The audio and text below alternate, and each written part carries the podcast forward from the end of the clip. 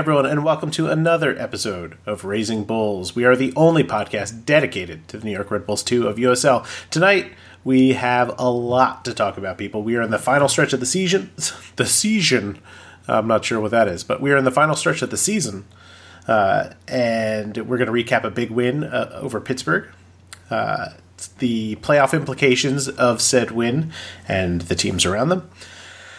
Uh, we're going to listen to the post game comments from uh, uh, Florian Valot, uh, Hassan Ndam, and John Wolyniec. we're going to preview uh, two games this week for Tampa Bay Rowdies and uh, Orlando City B. We've got two questions on the plate. That's right, two questions. We go weeks sometimes, no questions. Tonight we got two.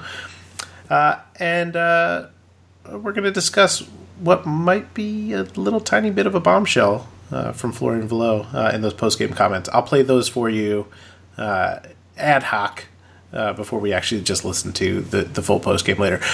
Whew, that's a lot to go over. Uh, joining me tonight, as always, we've got uh, Bill Toomey of Bill T. of Bill T. What am I saying? Of Bill Toomey Photography. Hello, Bill. Hey Joe, how you doing tonight? I guess not great. that's two slips in, in, the intro. I think that's almost like an own goal, right? Yeah, yeah, definitely. Bill uh, is awesome because Bill was at the game this weekend, unlike a certain someone else that I know. And he's here with us oh, now. Oh, it's Mr. I, I'm, I'm, I'm, I'm, sorry that I have to take a lift to a game because a team called New York decides to play deep in New Jersey. There is absolutely on record at least more than once on this podcast where hey, I told hey, you Bill, hey, Bill, if you need where, a ride. Where, where, where do you live, Bill? Where do I live? Yeah, where do you live? Just name the state. Not New York.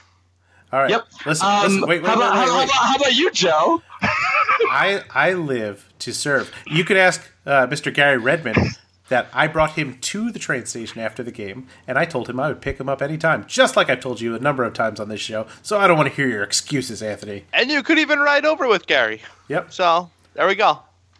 Uh huh. So there. Okay.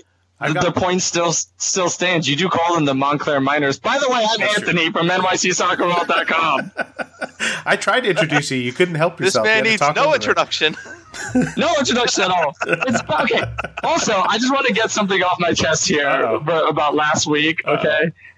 If you guys are gonna try to like make fun of me during a podcast, you might want to choose somebody that actually sounds ridiculous. Hey, that, and then put a picture of a guy who doesn't look way better than I do. You guys literally tried to insult me but complimented me because that guy was pretty good looking guy. I, I, for the record, I didn't have anything to do. With that. I actually with, have no idea who that is. I, that's James Franco's brother. I, I didn't have anything to do with oh. that. that. That came from an email question.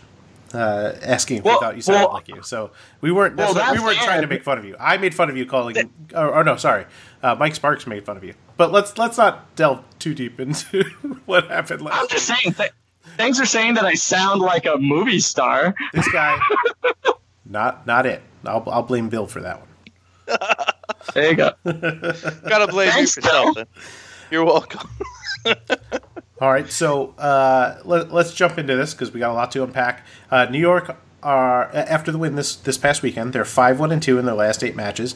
Normally, this is great stuff. They're hitting their stride uh, on the way to the playoffs, but they're about to hit a ridiculously difficult stretch. Uh, three straight road games against uh, teams that are uh, quality sides in USL for sure. And uh, coupled with that, the Red Bulls have not been terribly great away from home this season, so it could be very, very difficult. Uh, let's start. Let's start just with this Pittsburgh game. Uh, I think the back line did something very, very smart, which was uh, they they bypassed the midfield for a lot of this game. They were playing up to Bonomo, uh, and that kind of broke up uh, Pittsburgh's pressure. Uh, and and so even though Bonomo wasn't involved tremendously around the goal, uh, he kept uh, Pittsburgh from ever kind of gaining any momentum by uh, you know receiving the ball in these advanced positions. And, and doing his best to control it and keep possession for the Red Bulls. I think that was a, a key to the game. Anthony, did you get to watch this week? Of course I did. Well, I don't know. I watch I every week. See you there, so was not trying to trying to say I, I, didn't. Did I watch this week? I watch. I watch every game. Anyway, um, I, I agree with that assessment. By the way, about Stefano Bonomo, I, I I think he did hold up the ball really well. Sometimes it's not necessarily about scoring goals as a forward, but it is about uh, controlling the ball, and he did a really, really good job at that. Um, also, the four-three-three that they played in this, I think, worked well with the guys that they had out there being able to spread the ball as well and being able to make Pittsburgh run around the field, which um, they haven't quite done a lot this season. So I thought this was a really, really good game for them. I hope they can reproduce it on the road, which is going to be their ultimate test because if they make the playoffs, that's where they're going to have to play a majority of their games. Yep. Uh, if they win out, they have a possibility of climbing into the top spots, but it's really, really difficult. I expect that we're going to see, uh, or well, uh, more uh, precisely, we're not going to be seeing them at home uh, over the rest of the season.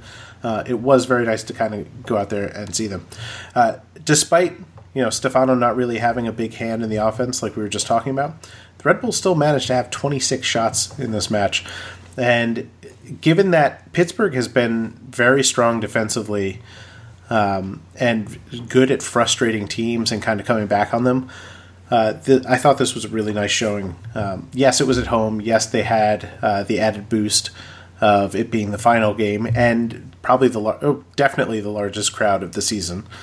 Um, but they they just look like they're really uh, gelling very well together. I know that they had that loss against Cincinnati, um, but that, that that seems more like a blip rather than uh, something to be truly concerned about.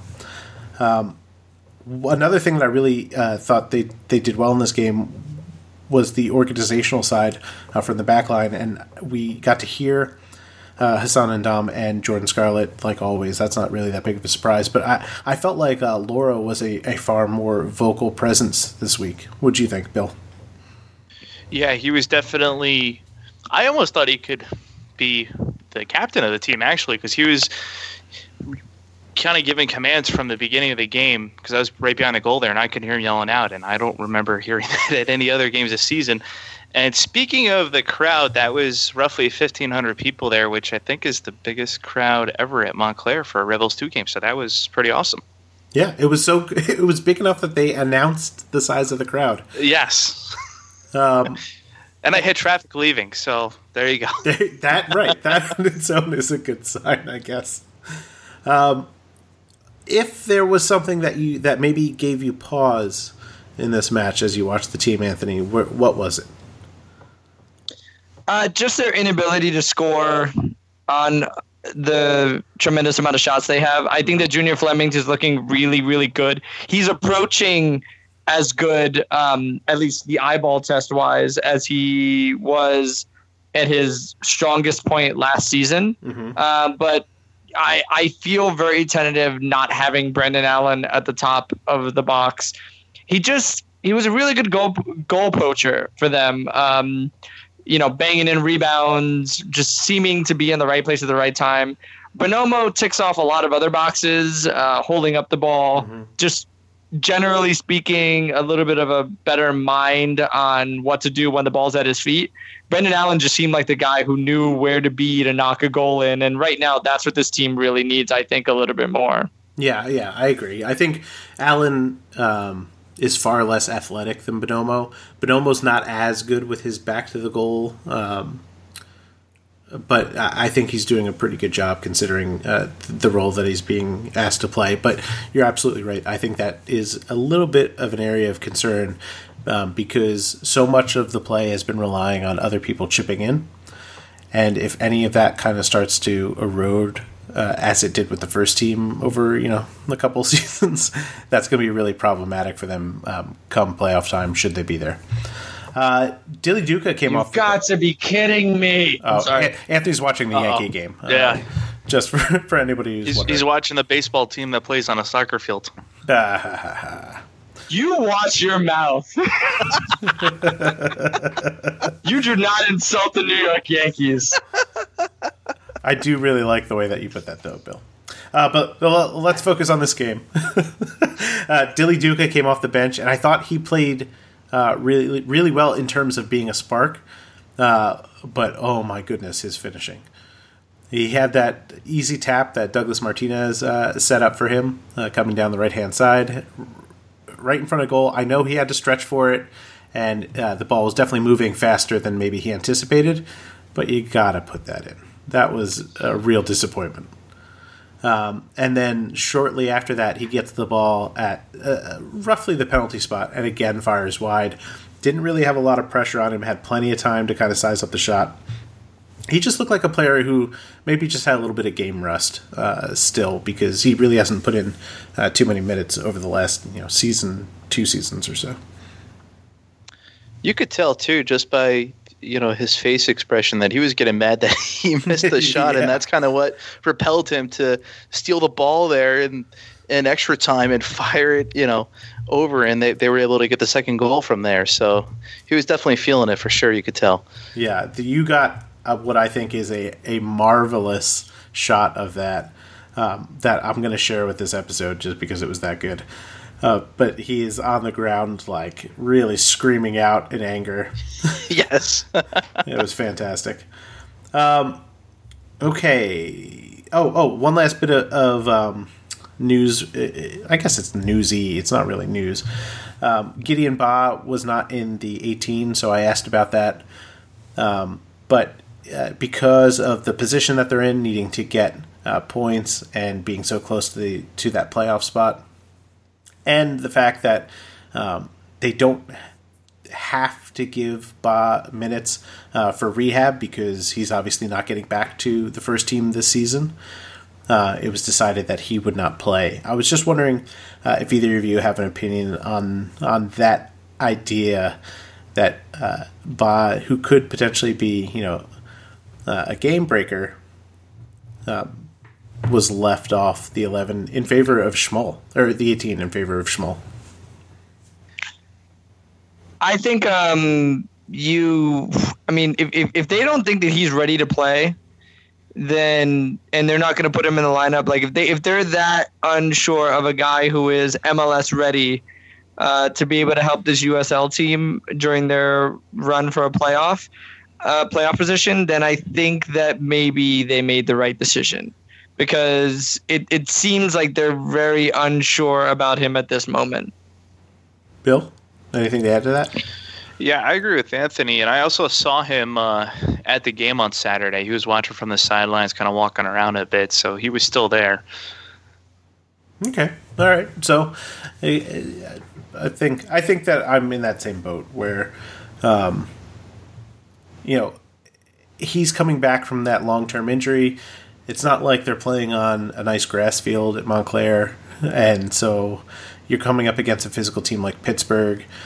Probably better to not have him out there at all, uh, lest he uh, one get injured or two just kind of uh, falter uh, on his road back, and that would have obviously really hurt the team. But it also kind of tells us a little bit that yeah, results do matter to this team. They do want to be in the playoffs. They do want to be playing uh, meaningful games against strong competition. What? It's it's not about just development. Well, I mean, look, yeah, no shock at all. I know, I know. Uh, let's talk man of the match. Anthony, who you got?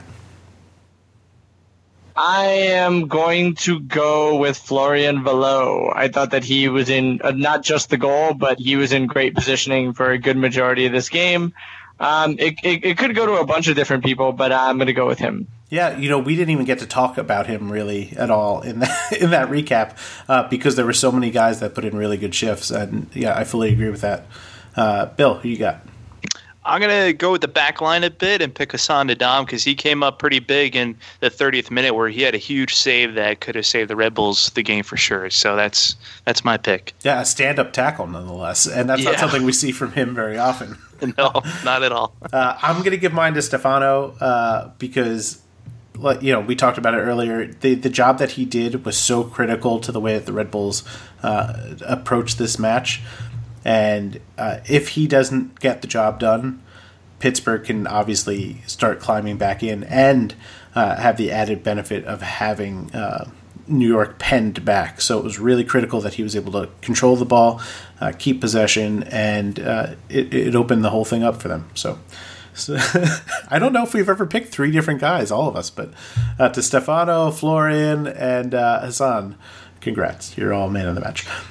Um, normally, we all agree. Yeah. Well, yeah, exactly. We, normally, we that all three true. of us pick the same person, or like you two pick the same person, and I pick someone else just to be different. But yeah.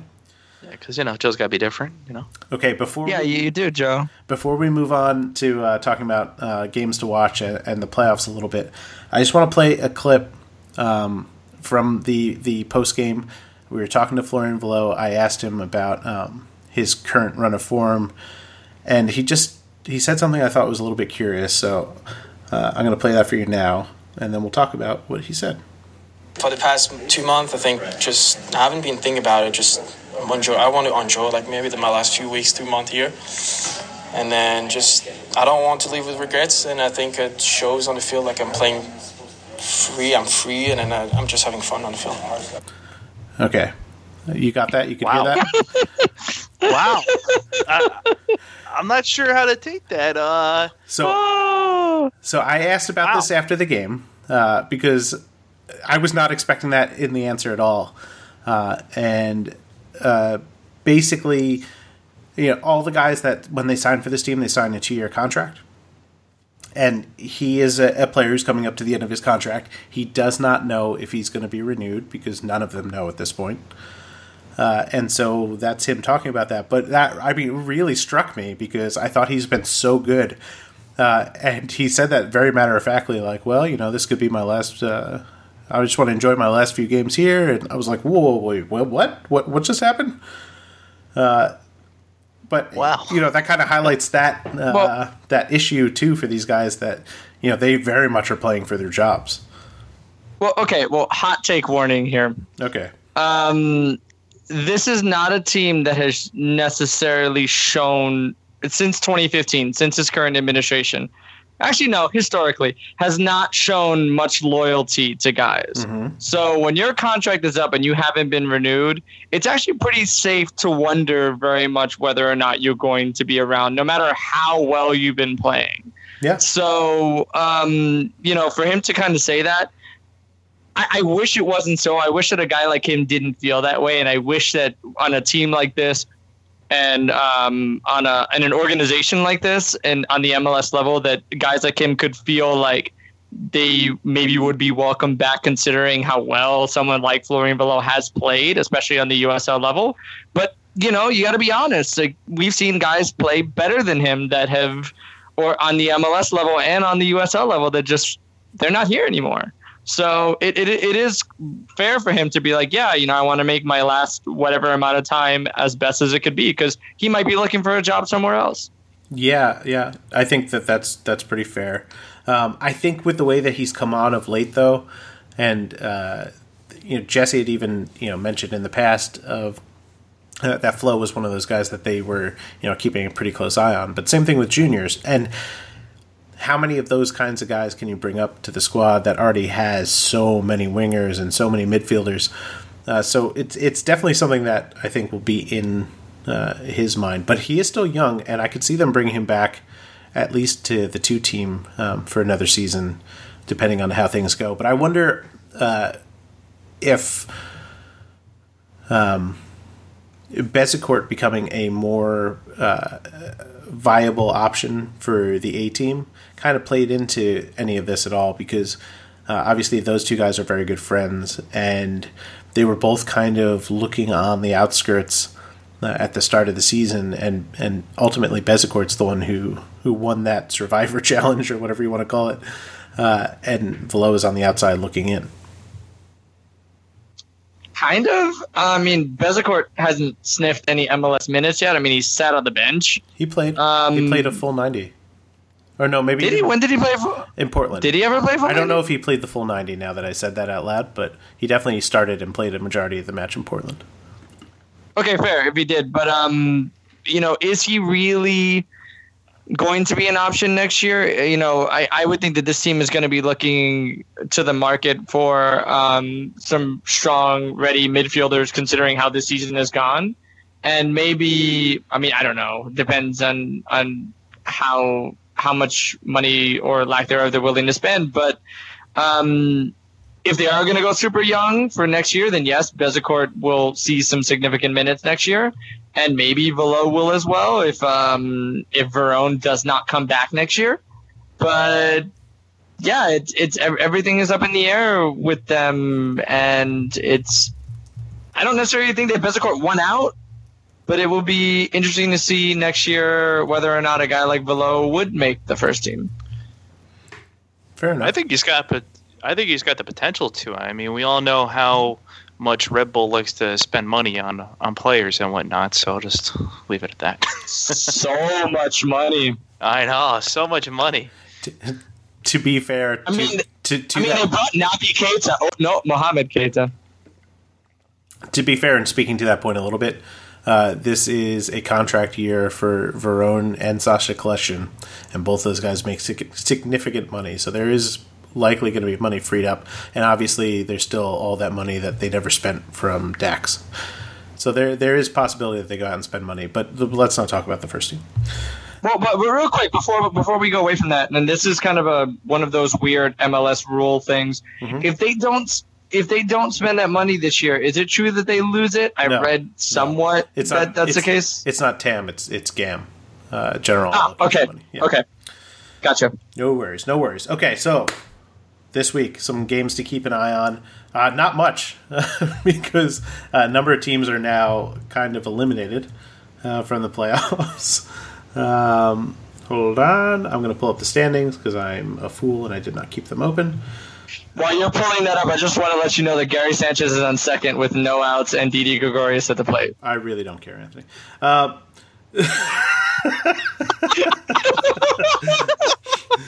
uh, no, you said that with such a straight face. So the only team still alive, you don't, the only team still alive in the playoff hunt uh, that is not currently uh, above the line is Bethlehem Steel.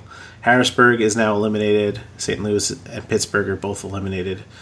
Uh, Pittsburgh had an opportunity, I guess. Um, well, I guess St. Louis and Pittsburgh could at least get level with the Red Bull. It, it's it's convoluted. They're they're not eliminated officially, but they essentially are. Uh, Harrisburg only has one game to play and 37 points, so they are officially eliminated. Um, so Bethlehem Steel is one to keep an eye on this weekend. Uh, they have been mostly good. They're not dropping a lot of points, but they're playing TFC two uh, in Toronto. So there's that little wrinkle there. Uh, but very few teams have failed to pick up points against Toronto, even if it's just a single point. So, you know, keep keep an eye on that. And uh, Bethlehem has been pretty good away from home. They've won five uh, of their away matches so far this season. So, let's hope that Toronto decides to uh, take care of business and and knock off uh, Bethlehem. And then the other one to keep an eye on. Uh, Ottawa Fury, who are also eliminated, they've got nothing to play for, are playing Cincinnati. Uh, and again, they're at home. If they can take care of Cincinnati and the Red Bulls can miraculously win uh, midweek, they will move up into sixth place. So that could be really, really good. Uh, but the problem is they're coming up against two teams. Well, we'll go we'll go over that uh, in the preview. Uh, we we've got a bet on this, obviously, Anthony. But how how do you feel about the Red Bulls two playoff chances, knowing that it's there is potential that they might need to win out just to make the playoffs? I actually feel better than. I actually feel pretty good about it. I, I think that this team is playing much better. I know that their road form does not show that, and I'm banking that totally on their recent run of form, especially at home. But I think that Tampa Bay hasn't quite kicked it into high gear yet. I feel like they're still stuttering.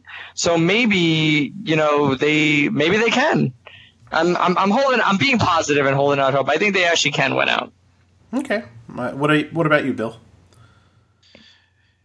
You know, their their form on the road hasn't been the best this, this year, but I'm hoping that, you know, since they already played Tampa Bay once this year and they have an idea of their style of play that they can use that to their advantage and, and beat Tampa Bay, which would definitely help out. So I think the worst game is that I'm worried about is against Rochester, and uh, that's the last game of the season on the road in Rochester.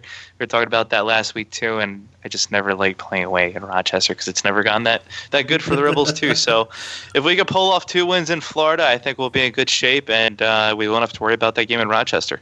Okay, and we will talk about those games in Florida in just a moment. We're going to take a break.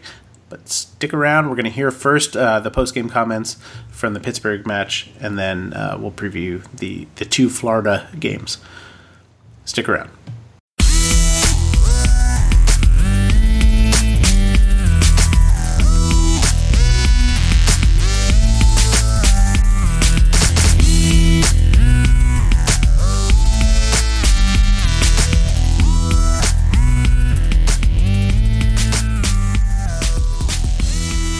All right, guys. Flo, want to give us a couple thoughts? Obviously, uh, two nothing victory, um, a much needed three points. Uh, you guys dominated the first half. They made it a little more difficult in the second for you guys.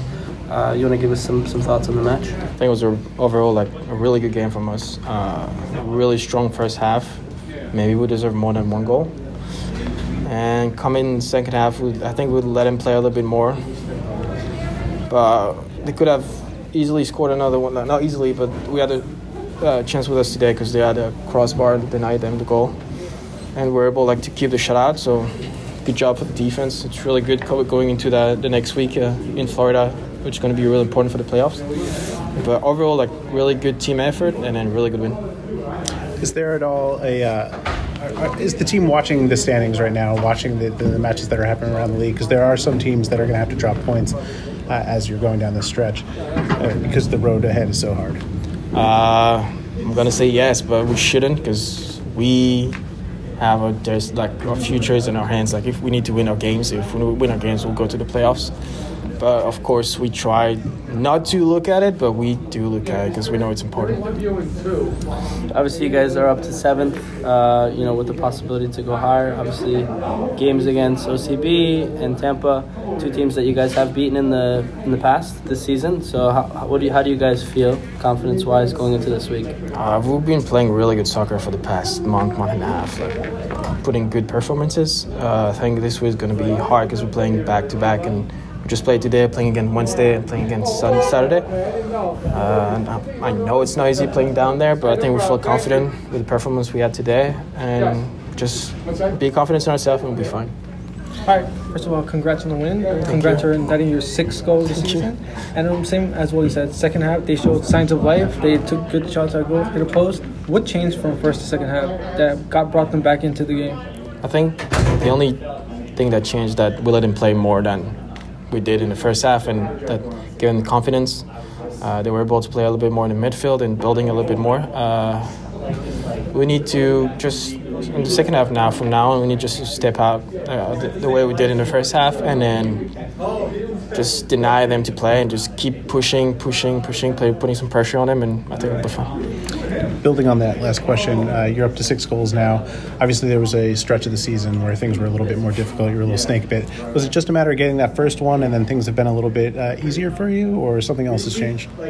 Uh, I think first game of the season, first goal, I was like in my head, I was feeling confident. I was like, all right, it's good. I got my first goal. I think I'll be fine. And then for like 20 games, didn't score. I was not confident at all.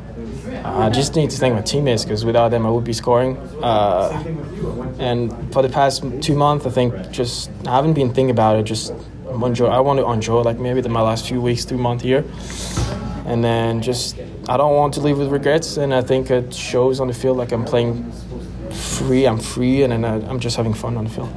Okay. All good. Thanks, Thank you, guys. Thank you. Thanks. Clean sheet in the back. Obviously, this is uh, fifth straight uh, home performance where we grab points. You know what's what's going on back there? Where you guys, you know, are more confident? You, Jordan, uh, any any kind of combination we put back there. Um, as you can see, like in the beginning of the season, we were struggling by losing, by getting more goal, and we become the team that in the league that consider a lot of goals.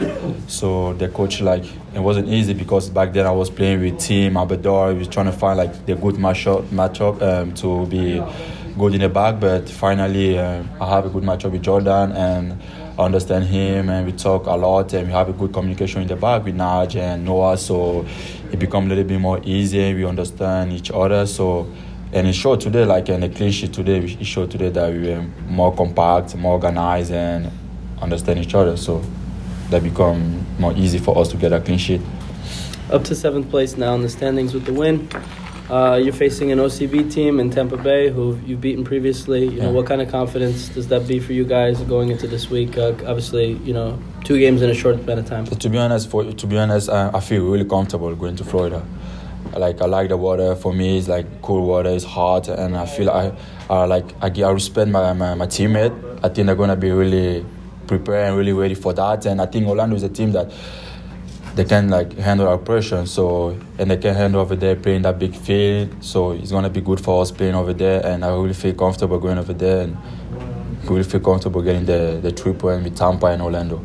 Speaking of OCs, um, speaking of uh, Orlando City being with this performance that you've had, it was a pretty complete from start to finish. Yeah. How much of that you weren't able to carry over that against those guys coming up forward? They're a pretty much stacked team. Do you feel very confident going in that you can able to give a result from there? Yeah, I've, to be like I said, I I feel really comfortable. You know, I, I have like two guys that I know really well. I know like the most of the guys over there: Da Silva, Umeni, um, Paul, the captain, Zach. A lot of guys. I know everybody. I watch the game every time. I know how they play. I know I watch the game. Then they, they can handle the big field. It's too much for them. You can see they have a lot of tight in that stadium, and then they lost a lot. And so I feel like our style to play, pressing high and step on four checking is going to be key. And I feel really comfortable going over there getting the three point. One of the things I noticed uh, in the first half, uh, in particular, or at least while Stefano was still on the field, was it looked like a lot of um, the play out of the back was looking to find that point man up top uh, to kind of bypass the midfield a little bit from uh, Pittsburgh. Was that in an effort to keep them from countering? Yeah, exactly. So, like John said, they're trying to play like us. They're trying to press like us, and they want to like. And John said, every pass, every wide pass, or every pass behind is going to be very difficult for us. So, you have to play forward, and uh, every time trying to chip every ball to Bonomo, so Bonomo and soccer ball, soccer ball for Tinari, and then was key today, and that was all like just putting ball on top of Bonomo, and Bonomo handled it really well today. All good? Thanks, Hassan. Thank you so Appreciate much. it. All righty, John. Want to give us uh, obviously a couple thoughts on the match? A clean sheet, uh, a fifth straight result here at home, uh, in a positive manner. Going into a, a big week, uh, two games in Florida. Uh, Yeah, the message was we have three games on the road left, so this is a big, big game for us, a big chance for us to get three points, and uh, you know, a bit of the pressure building with uh, the the playoffs coming, and, and us needing to be right now sitting outside, and uh, now maybe get getting back in that playoff spot. So, uh, great effort from our guys. We really went after it in a good way. Um, obviously, first half was was much better than the second, but um, in a lot of ways, a really good effort. So uh, obviously we've we figured out how to how to win at home, and now uh, and the challenge is to see how many points we can get on out of three road games. So, what has been the difference on the road? I think for the most part, um, been in most of those games. Even last week uh, or two weeks ago against Cincinnati, you weren't really out of that game. Uh, a lot of goals from outside. So, Yeah. what happens to the team on the road that they're maybe a little less confident?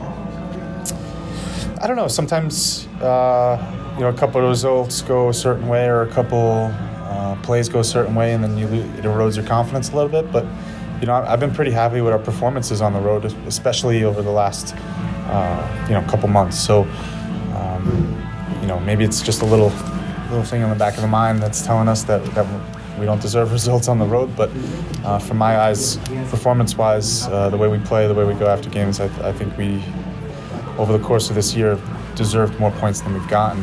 Um, and then, uh, you know, obviously there's a there's a obvious answer is uh, set pieces and doing a better job of clean, finishing off games on the road. That's probably been the biggest thing.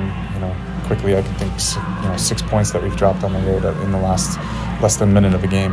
You know, so um, I think we've made strides in that area and shown it at home, and now you know, go, going to play in three tough uh, tough places to see if we can uh, pull off some results is going to be a challenge. But you know, the way we're playing, I, I feel pretty confident.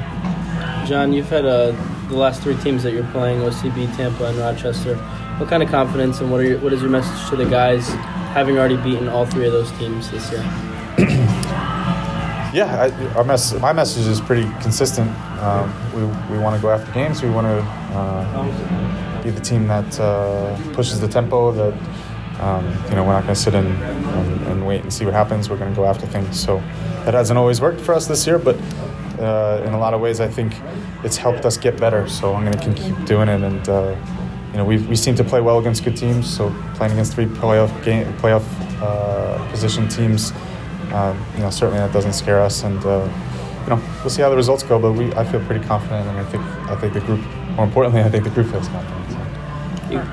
What's the feeling of obtaining this important win in the last home game of the regular season at such a big crowd that we had today? Yeah, great question. I think uh, you know, uh, I think not only are we figuring out the results, but I think uh, you know, the staff around us figuring out how to how to you know help this team and, and create a good environment. So uh, hats off to them for for uh, putting a good crowd out there and uh, getting us a lot of support. And I think the guys felt that and put a lot of energy into the game. And uh, you know, I'm just really happy we got three points for, for all the all the people that showed up today because uh, I think us and them deserved it. John, what do you think was the drop off kind of from the first half to the second half? First half, you guys held them to zero shots. You guys held the, the, the advantage 13 to nothing. And you kind of let them back in at the end.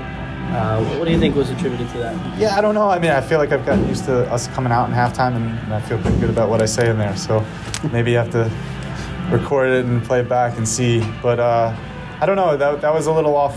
You know, the staff and I were discussing why. Uh, you never know.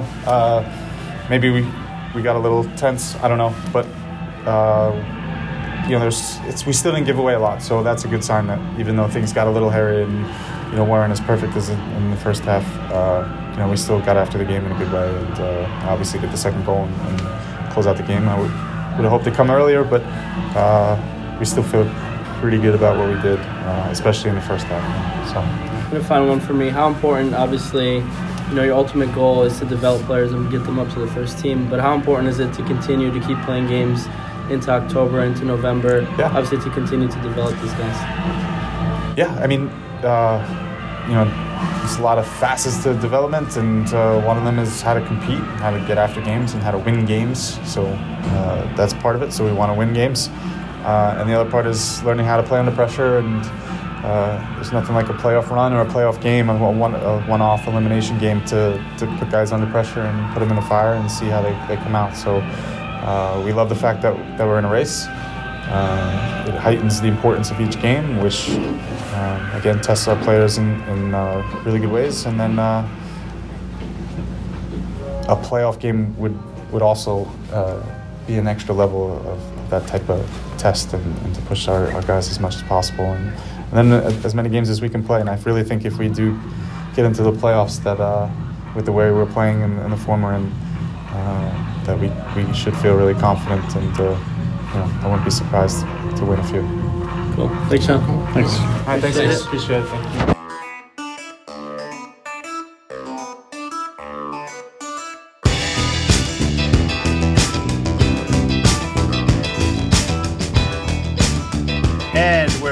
We are going to preview the match against the Tampa Bay Rowdies first. Uh, Tampa Bay, let's get a rundown. They are 12, 7, and 10 overall. They plus 12 goal differential. Uh oh, you guys ready for this one? They are 10, 1, and 4 at home. Ooh. Oh. Yikes. Yeah, that's Not some good. home record. Uh, in the last five, they are 2, 1, and 2. Uh, they beat Harrisburg and Charlotte. They drew Bethlehem Steel twice over the last two weeks because schedules. Uh, and the only loss that they have in that five game stretch, the Red Bulls 2, which was that crazy 4 to 2 game. Um, their top goal scorers you got Georgi Hristov with 11 goals and 3 assists. Uh, Martin Paterson with 9 goals. Joe Cole with 6 goals and 4 assists. Their uh, main playmakers Marcel Schaefer. He's got nine assists on the year, and Michael Nanchoff, who's got six goals and three assists. Is that right? I feel like that's not right. Do do do do revisions. Um, and while you wait, just so you know, the Yankees went up five four. Of course they did, and it's still the third inning. yes, it is. The worst. I was only kidding about that, and it turned out to be true. Baseball is so much fun. Um, Love baseball. uh, but Tampa Bay, obviously, very, very strong at home. you know, we talked about they're not exactly hitting their stride, but they've been darn good. No, all right, yeah. Michael Nanchoff, six assists, not six goals. Sorry about that, folks. Six assists from Michael Nanchoff. So their top two, Marcel Schaefer has nine, Michael Nanchoff has six. Uh, Joe Cole has four, as I mentioned. This team, I mean, definitely a different beast at home. Uh, it's midweek, short rest for both clubs. Uh, Tampa Bay coming off of uh, two consecutive draws against Bethlehem Steel, 2 2 and 1 1, respectively. Um, but th- this is their third game in seven days. This is going to be the Red Bulls' second game uh, in that stretch, so maybe advantage the Red Bulls a little bit with that. Uh, but they are heading down to uh, Florida, where uh, it is swampy and gross and it's super humid and all the kinds of things that you don't necessarily want to have to deal with. Hassan Ndam uh, said that he's excited to go down to some warm weather, but uh, I don't know about the rest of the team. Um, Anthony, talk me talk me off the ledge. We were talking before about uh, how they might be able to win out. Is that really something that we can expect against Tampa Bay? Can they get a result there? Tampa Bay has been incredibly sluggish uh, at this point in the season. Uh, they they've got a lot of older legs. Look, the majority of that team is an NASL side. NASL sides are not necessarily used to the amount of travel that USL teams have been used to over the last two two years. Uh, they've um, they also have not necessarily played the amount of young talent, uh, and that's not a knock on the NASL. It's just it's just the fact that Tampa. Bay Rowdies well, it's not just less teams, but they they put a, a premium on older players. Mm-hmm. It wasn't necessarily a development league, and here in the USL, they played a lot of young legs. Guys have been able to run them off the field. I mean, look at Ottawa. Ottawa was two years ago a um, a contender for NASL championship, and as a second division team, and they had top talent, but it's um it's not easy in this league and the travel is intense and you're talking about this being their third game in however many days. Um, yes they're at home but their legs are going to be tired and red bull red bull kids are going to try to run them off the field which is very possible in this game. And uh, just for for note keeping sake this is uh, they're heading into this match. They've only won four of their last nine, which is not terrible, but it's still under 500, and certainly not how you want to be hitting the playoffs. We had talked a couple weeks ago how it seemed unlikely that Red Bull would, would catch them, but they're still in position to do so, depending on uh, how their results go. Uh, I think that you, you know you're you're way onto something in terms of having these older players that have played such a pivotal role for them, and how tired their legs are going to be now that you're into this you know the 30th game of the 32 game season. Uh, but still, that that home record, it's really hard to kind of to gloss over that. Uh, but let's uh, let's get a prediction. I think I, I know we're kind of moving through this fast, but I want to get these two games uh, kind of quickly out of the way. Uh, so let's get a prediction for this match. Uh, start with you, Bill. I'm going to say that Red 2 are going to go in. They're going to win in Tampa 2 0. Wow. All right. Uh, Anthony? Um, I'm going to say it's also a win for Red Bull, too, but I'm going to say 2 to 1. Okay. I am definitely not as confident as you guys. I'm going to say it's a 1 1 draw, which is still good for them, but they're going to be it's going to be nervy heading into the weekend uh, because they'll only be two points up on Bethlehem Steel. Uh, and then, of course, that weekend match that we were talking about, they're coming up against Orlando City B this is a weird, weird team. All right, they are 10, 8, and 12 overall. Right, plus four goal differential. Their home record. Are you ready for this? Oh no, I know what it is, but go for it. they are three, three, and eight at home. What the hell is that? Are they the LA Galaxy? Don't insult Orlando. They've won way more games at home than than the LA Galaxy have. have the Galaxy won more than two? Is, is that the joke there? Yes. uh, terrible. Absolutely terrible. The Galaxy are two nine and five at home. Blame it on the Chargers. so yeah, three. Look, they're they're not dropping a lot of games at home. They're not losing, uh, but still, I mean, only winning three games is pretty crazy. But they've won seven on the road. Whoa, what? Um, anyway, they're two two and one in their last five matches. Uh, wins over Charleston, Richmond, losses to Richmond, St. Louis, and they drew Bethlehem Steel because everyone draws Beth Steel except for the Red Bulls. Uh, they really only have one guy to worry about on the goal scoring side uh, who has done so much for them this season. It's Hadji Barry. He's got nine goals. And Pierre Del Silva, or not Del Silva, but Da Silva, has seven assists uh, through all competitions. Those are the two guys. Uh, pretty much everyone else they've chipped in here and there, but uh, no significant stats to speak of. This is the game uh, that they can absolutely win, and you know, coupled with a draw midweek, giving them four points for the week, I think would be huge. If Beth Steel is able to pull out a win, they'll still be a point back uh, with that happening. I don't know. I just it's all so difficult to look at. Orlando City is one of those teams that uh, you know has given the Red Bulls trouble all year. They were able to take care of Pittsburgh, who plays a similar style in terms of uh, looking to counter and play uh, strong defense, put a lot of numbers behind the ball. Uh, and the Red Bulls have just really struggled on the road. So even though this team is not necessarily a juggernaut at home, I still think that they're a threat. Dead. Yes. well, you you end you ended it. You it sounded like you still had more to say when you. Okay. yes, they are still a threat. Um, they're yes, they they they are actually a really good defensive team. But um, I do anticipate Red Bull Tour being able to break them down. I just have a lot of confidence in this team moving forward right now. I feel like they look more dynamic than they have all year. Uh, so I'm banking a lot on them being able to translate that from their home performance to the road, which there's no evidence to say that they will do that considering their road performance this year, but I'm hoping that that is going to be the case. And uh, this Orlando team, they've already played 30 games, so they only have two remaining. If they don't pick up points against New York, their, their next game is four days later uh, at home again to Tampa Bay. Uh, so there's not really a guarantee that they're going to make the playoffs with Bethlehem Steel kind of still kicking around. They could be out of playoff position by the end of this weekend, and then heading into the final weekend need a result against Tampa Bay.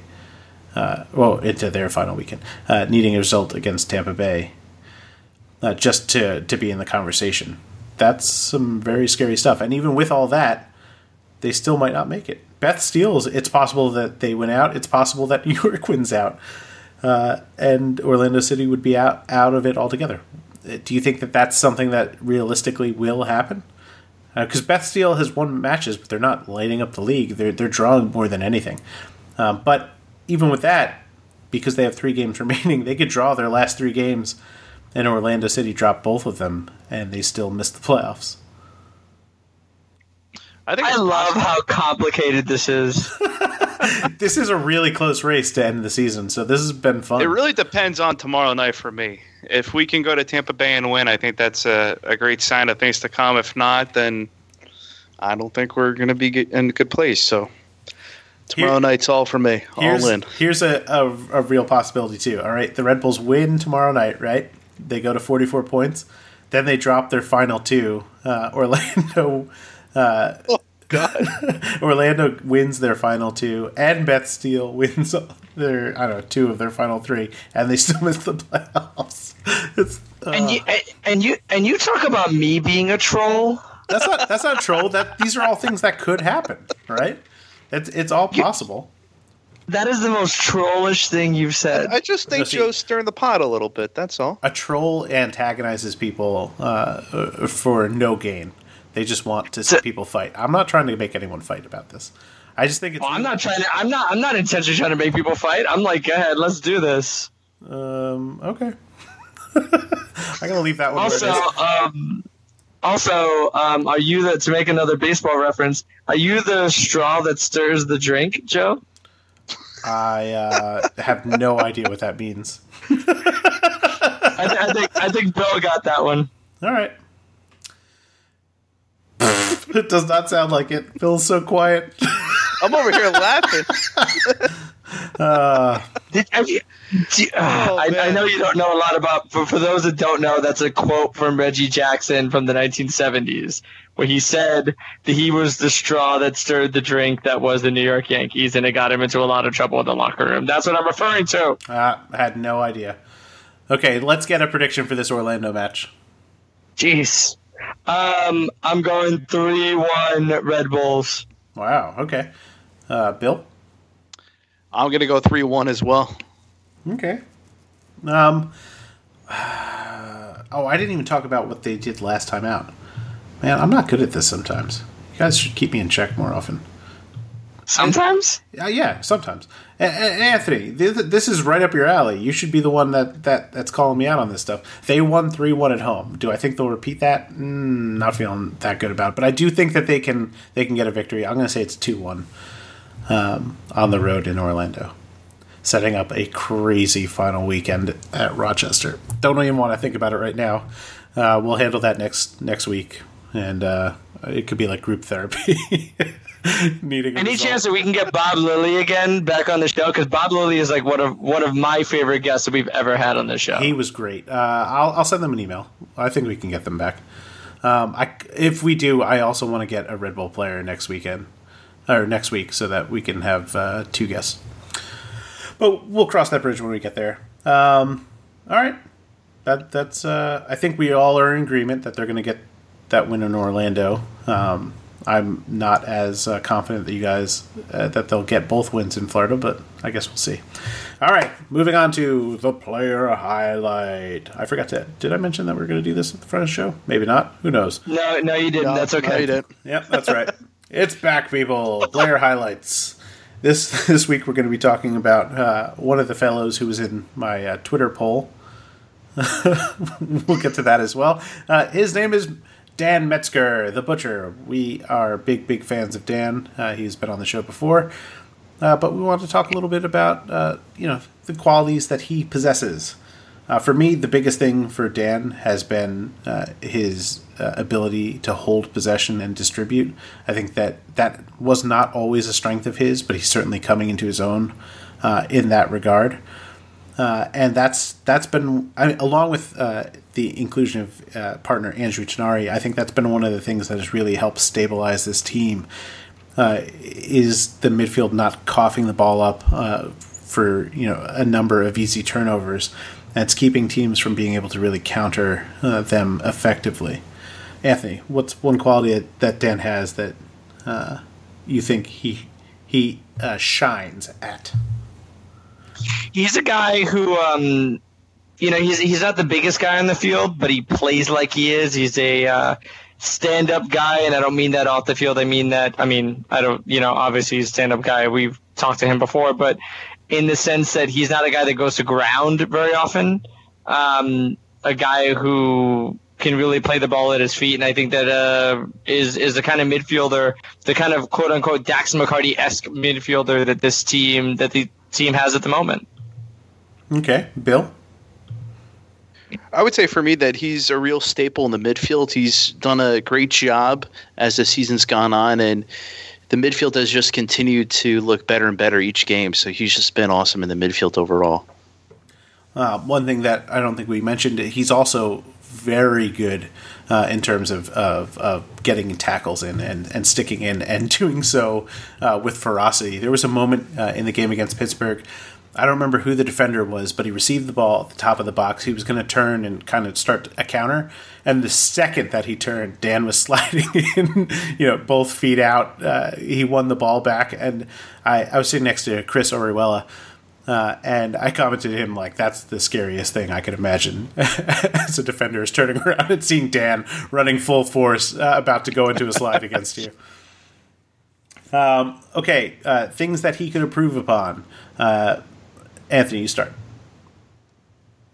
I think his distribution um, in midfield is something he can work on. He's relied on um, a few other players on the team to do that. Last year was Devon Speedy Williams. This year he's looked more at An- to Andrew Tinari to get the ball upfield. Um, it's something I definitely think he can improve on.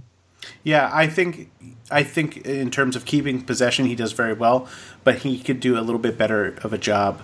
Uh, speaking to your point of opening up the field for uh, the players around him and just kind of playing, you know, diagonal balls out to the wings and so forth. There was a moment last season uh, where he received the ball, picked his head up, uh, and saw Junior Fleming uh, making a run, and Fleming ended up with this gorgeous, gorgeous goal. I believe that was my goal of the season. Um, but I'd like to see more of that from him. I think a lot of times he's playing safe, which is good, and it helps the team um, stay in possession. But as as they're playing against teams that will sit back a little bit more and and look to counter, you're gonna have to to look for these quicker strikes, and he could definitely be one of those guys that that does that for them. Uh, Bill, is there something you think that uh, he could improve upon? Yeah, I would like to see him do some more slide tackling in the midfield and scare the scare the opponent up a bit and cause some havoc for him. hack at the ankles. Hack, hack, hack. as uh, long as there's no cards involved, it's it's all good. yeah, no, that's true. Um, the other no thing, blood, no foul. the other thing uh, that I think he could improve upon uh, is um, his positional discipline. So you know, you're talking about him getting stuck in with these tackles. Sometimes he'll pull himself out a little bit to pressure, which is good. That I mean, that's part of the way that the system works. Um, but maybe he could take it back a gear to not get pulled so far out to leave so much space. Uh, because occasionally that that's been an issue. It's gotten better as the season got, has gone on, but early on that was definitely a, a problem. Okay, and of course, how we always end these. Uh, do you see him as someone who uh, in MLS someday, uh, whether with uh, the Red Bulls or another MLS team? Bill, you start. I, am going to say, uh, yeah, because he's already been, you know, in the 18 a few times for the first team, so I definitely think that will continue on, and I wouldn't be surprised, you know, if next season come along, if they need somebody else in the midfield, they would definitely call him up. Okay, uh, Anthony. Definitely, I think he's a guy that they that has um, a lot of the skills that the first team desperately needs. Um, so I would expect him to be with the first team next year for sure. Yeah, yeah, no, I agree with that. I think that uh, he is absolutely someone who should be playing with the first team. Even though he, he took a little bit of a step back, uh, he has all those tools. He has those qualities that I think the first team could absolutely use, like you touched on. And what a great, I what a great sight it would be to see uh, Sean, Dan, and Tyler all starting in the midfield uh, for the Red Bulls potentially. I would be very happy with that. Even if it was just like uh, for those, you know, squad rotation games or, or Open Cup, that would be a sight to see. Okay. And Junior Flemmings on the wing. Yeah, yeah. I'm, I'm. Hey, I'm down with that. That sounds awesome. Whew. All right, we're gonna thank you very much again to uh, to Gary who gave us the idea to do that segment, and um, yeah, moving on. We got questions, guys we've got questions. Hooray! More than one question, not a question this week. It's kind got, of uh, amazing. We got two questions, and that means uh, we're going to send out stickers to these guys. Uh, the one is going to be problematic, and you'll understand in a moment. but uh, thank you very much for writing in. You will get your stickers. We'll have to touch base um, sometime during the week, uh, either through email or Twitter, uh, to get your address and or you know figure out if you're going to be at a Red Bull game coming up, and we'll get those stickers to you. Anyway, first question is from our friends with the Rampage. That's why I'm like, oh, shoot, do I have to send stickers to every member of the Rampage? This could nope, they just get one. you share that sticker. Cut it up all between you. hey, isn't it all for one? I mean, come on. Aren't they supposed to be one? I, I Isn't that how supporters groups work? Uh, yeah, no, no. One, I think, one I think, voice. I think in theory one, that one voice, true. one sticker. Anthony. I will. Yeah, one voice, one sticker. Uh, again, not to not to stick it to the rampage at all, but uh, they had. A oh. No, listen, listen. They had a, num- a number of. Uh, I think they were Red Bull uh, youth camp attendees or or training program kids. I'm not sure who they were. There was a gaggle of them in yellow shirts, and they sang their butts off for a lot of the match. Uh, so uh, big props to them. But I mean, they're right with the Rampage and they were draining out the rampage uh, a little bit during the match. Uh, so come on, guys! You guys And they were stamping game. on the bleachers too. They, they were definitely making some good sound over they, there. they were. They were really getting into it. Um, so maybe they're just uh, uh, like, was it Rush Week with uh, fraternities? maybe, maybe they're pledging Rampage. Uh, anyway, here's their question. Here's a question that could be of interest. With the popularity of soccer coming up and the release of FIFA last week, do you see EA Sports or any other, he said producer, but I'm going to say publisher, uh, making a game that is specific to MLS, USL, and ASL if they stick around? I would love to see this so all the stadiums in all three leagues are shown. Tired of seeing only LA and Seattle. Um, I really don't see that happening on their own. MLS is already um, their license is already held by EA for FIFA, so I don't unless they put out a standalone game, I'd be very very surprised. But I would like to see those two leagues uh, again, NASL if it's still going to be around, uh, included in FIFA. I, I, I'm kind of angry that USL is not already included in FIFA. That won't give us a chance to see those stadiums. Uh, but I mean, come on. Plus, it would on? be cool to have the home field for the Montclair Miners. that would that would be great. They kind of have a stadium in the game like that, um, so I think it would work out. They you could use the. Uh, it's like the lower division English uh, stadiums that have like the apartment buildings around there. You just pretend it's the park. Oh, is it, is it Molten Road, Molten Road, or whatever it's right, called? right, something like that. uh, what do you think, Anthony? Are, is you? I, I'm just going to change this question to: uh, Are we going to see USL or NASL in FIFA ever? Uh, ever? Uh, um, if we're gonna see it in recent and coming years, probably not. I don't think that either. MLS isn't even really that popular when it comes to um, FIFA, so it's gonna be. Oh my god! Oh, I, lo- Sorry. Uh, sorry. We're. Yeah. Uh, okay. Sorry. Um. The uh yeah so yeah that's my answer sorry Aaron Judge just hit a home run uh, so was it two run homer? it was a two run home run oh It's still the third. It's a, it's it's seven to four in the bottom of the fourth inning. It's ridiculous, just ridiculous. We've gone one inning over the entire length of this podcast.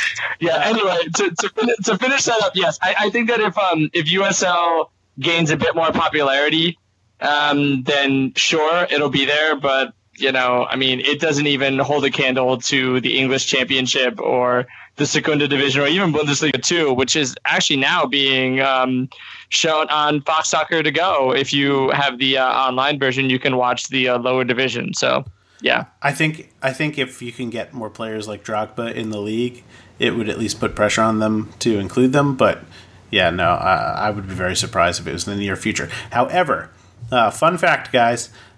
This this gentleman right here was a video game tester for almost a decade, um, and I know a lot of people in the business, including uh, uh, some connections, uh, not directly but uh, indirectly to EA and the team that works on FIFA. So I can actually get this question to them and uh, find out a response uh, in a reasonable amount of time. So stay tuned for that.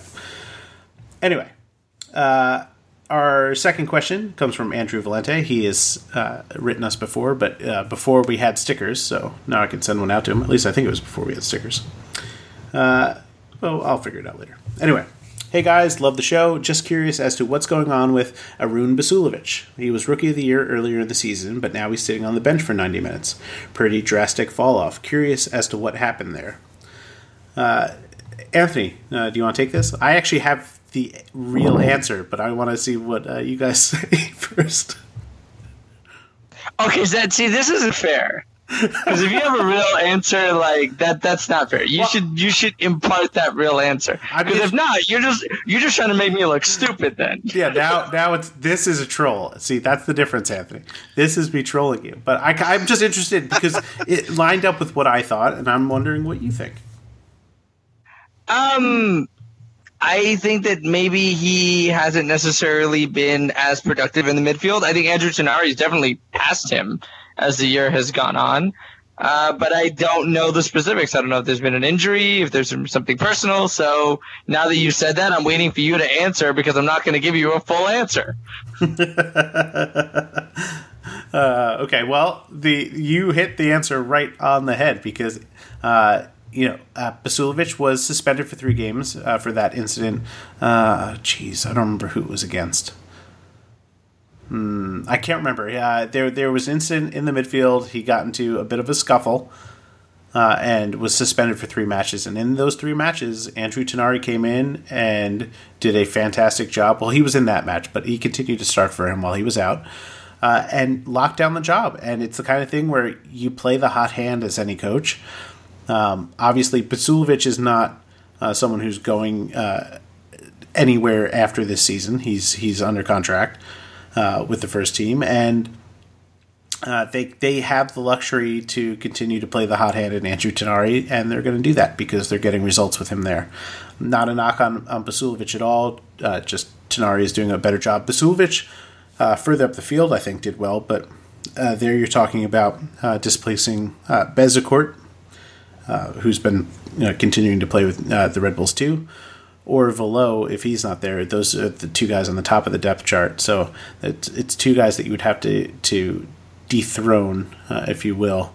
Uh, it's a little bit higher of a, or harder of a hill to climb.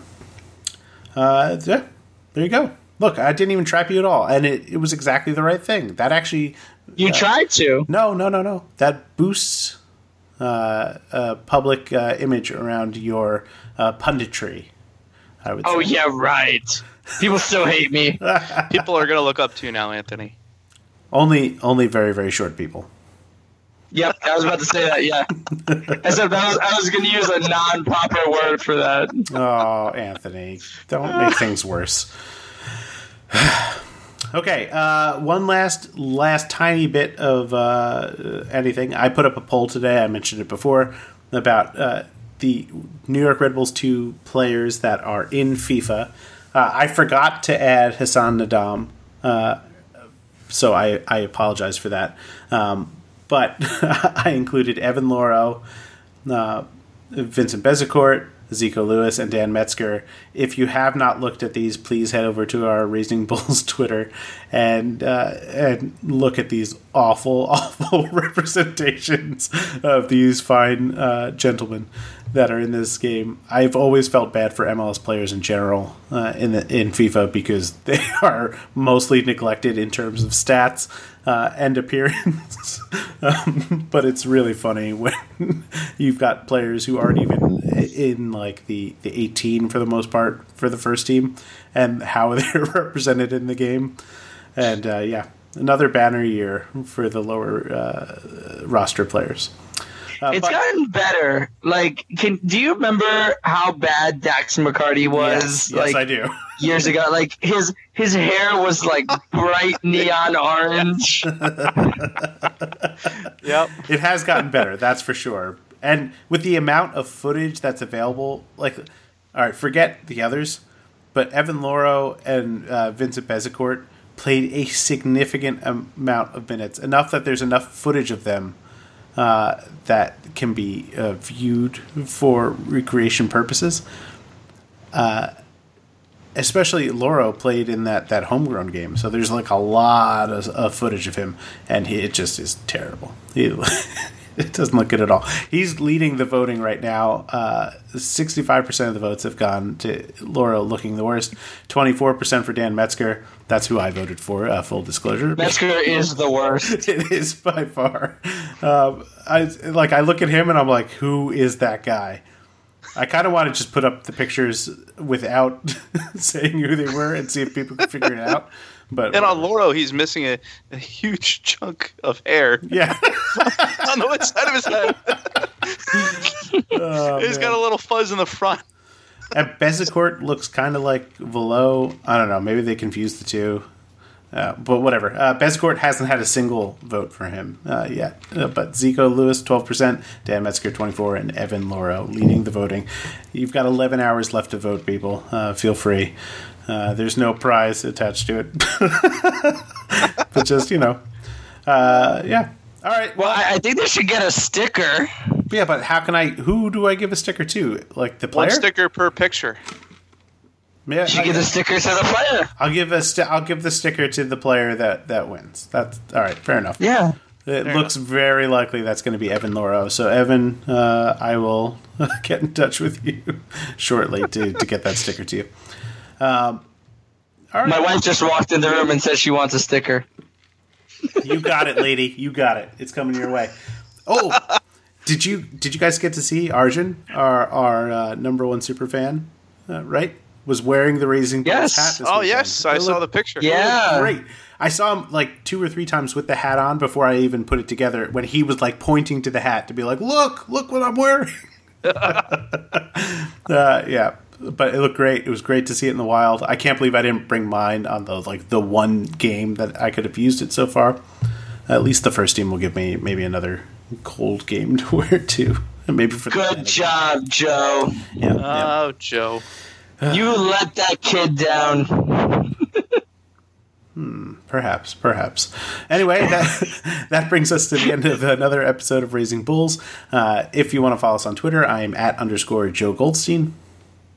And I am at NYC Soccer World. Whoa, you're not I'm at- Attitude AG, AJM Wow, anymore? you got a new Twitter handle. I'm sorry, Bill. I didn't I- mean to step on yours. It's all good. I did. I um. I now have one particular to soccer because there's way too much other stuff I would talk about, including professional wrestling on the other one. So I figured might as well separate it out. So at NYC Soccer World. Wow. Okay, that threw me And off. I'm at Bill TNJ. And if you want to follow the show, and we hope you do, we are at Raising Bull Cast. That's one bull, Raising Bull Cast. And of course, that's all on Twitter. You can follow us at uh, facebook.com slash raising bulls. You can go to raisingbulls.com. I have uh, maybe some news coming up about our site. And uh, yeah, there's going to be some other things happening there. Uh, we have our YouTube channel, Raising Bulls Podcast. You can find that. Uh, please find us and subscribe. And I don't know what do the what do those kids say? Set up notifications and like and What? share for YouTube. You never listen to the YouTubers, the streamers. Subscribe. No. Smash that subscribe, Subscribe. button. Like my video. Yeah, it's it's like really super obnoxious, uh, but we're there and now. so trying to. I mean, I, I was a I was a big Nerd Fighters fan. So like you know like are there links in the doobly doo? Yeah, sure. Um, your colloquialism is lost on me. there you go. Uh, but you can also go to uh, iTunes and Google Play and Stitcher to find us. Uh, we are everywhere that you get your podcast. Please, though, on all of these places, uh, subscribe, rate, review. It really does help, and it really does mean everything to us. And we love you also all, all so very much. We're at the tail end of our second season. We've done over 50 episodes, and that is largely thanks to you guys who are uh, downloading every week. So, again, thank you so much. And uh, for uh, Bill Toomey, Anthony Merced, and myself, thank you, and have a good night.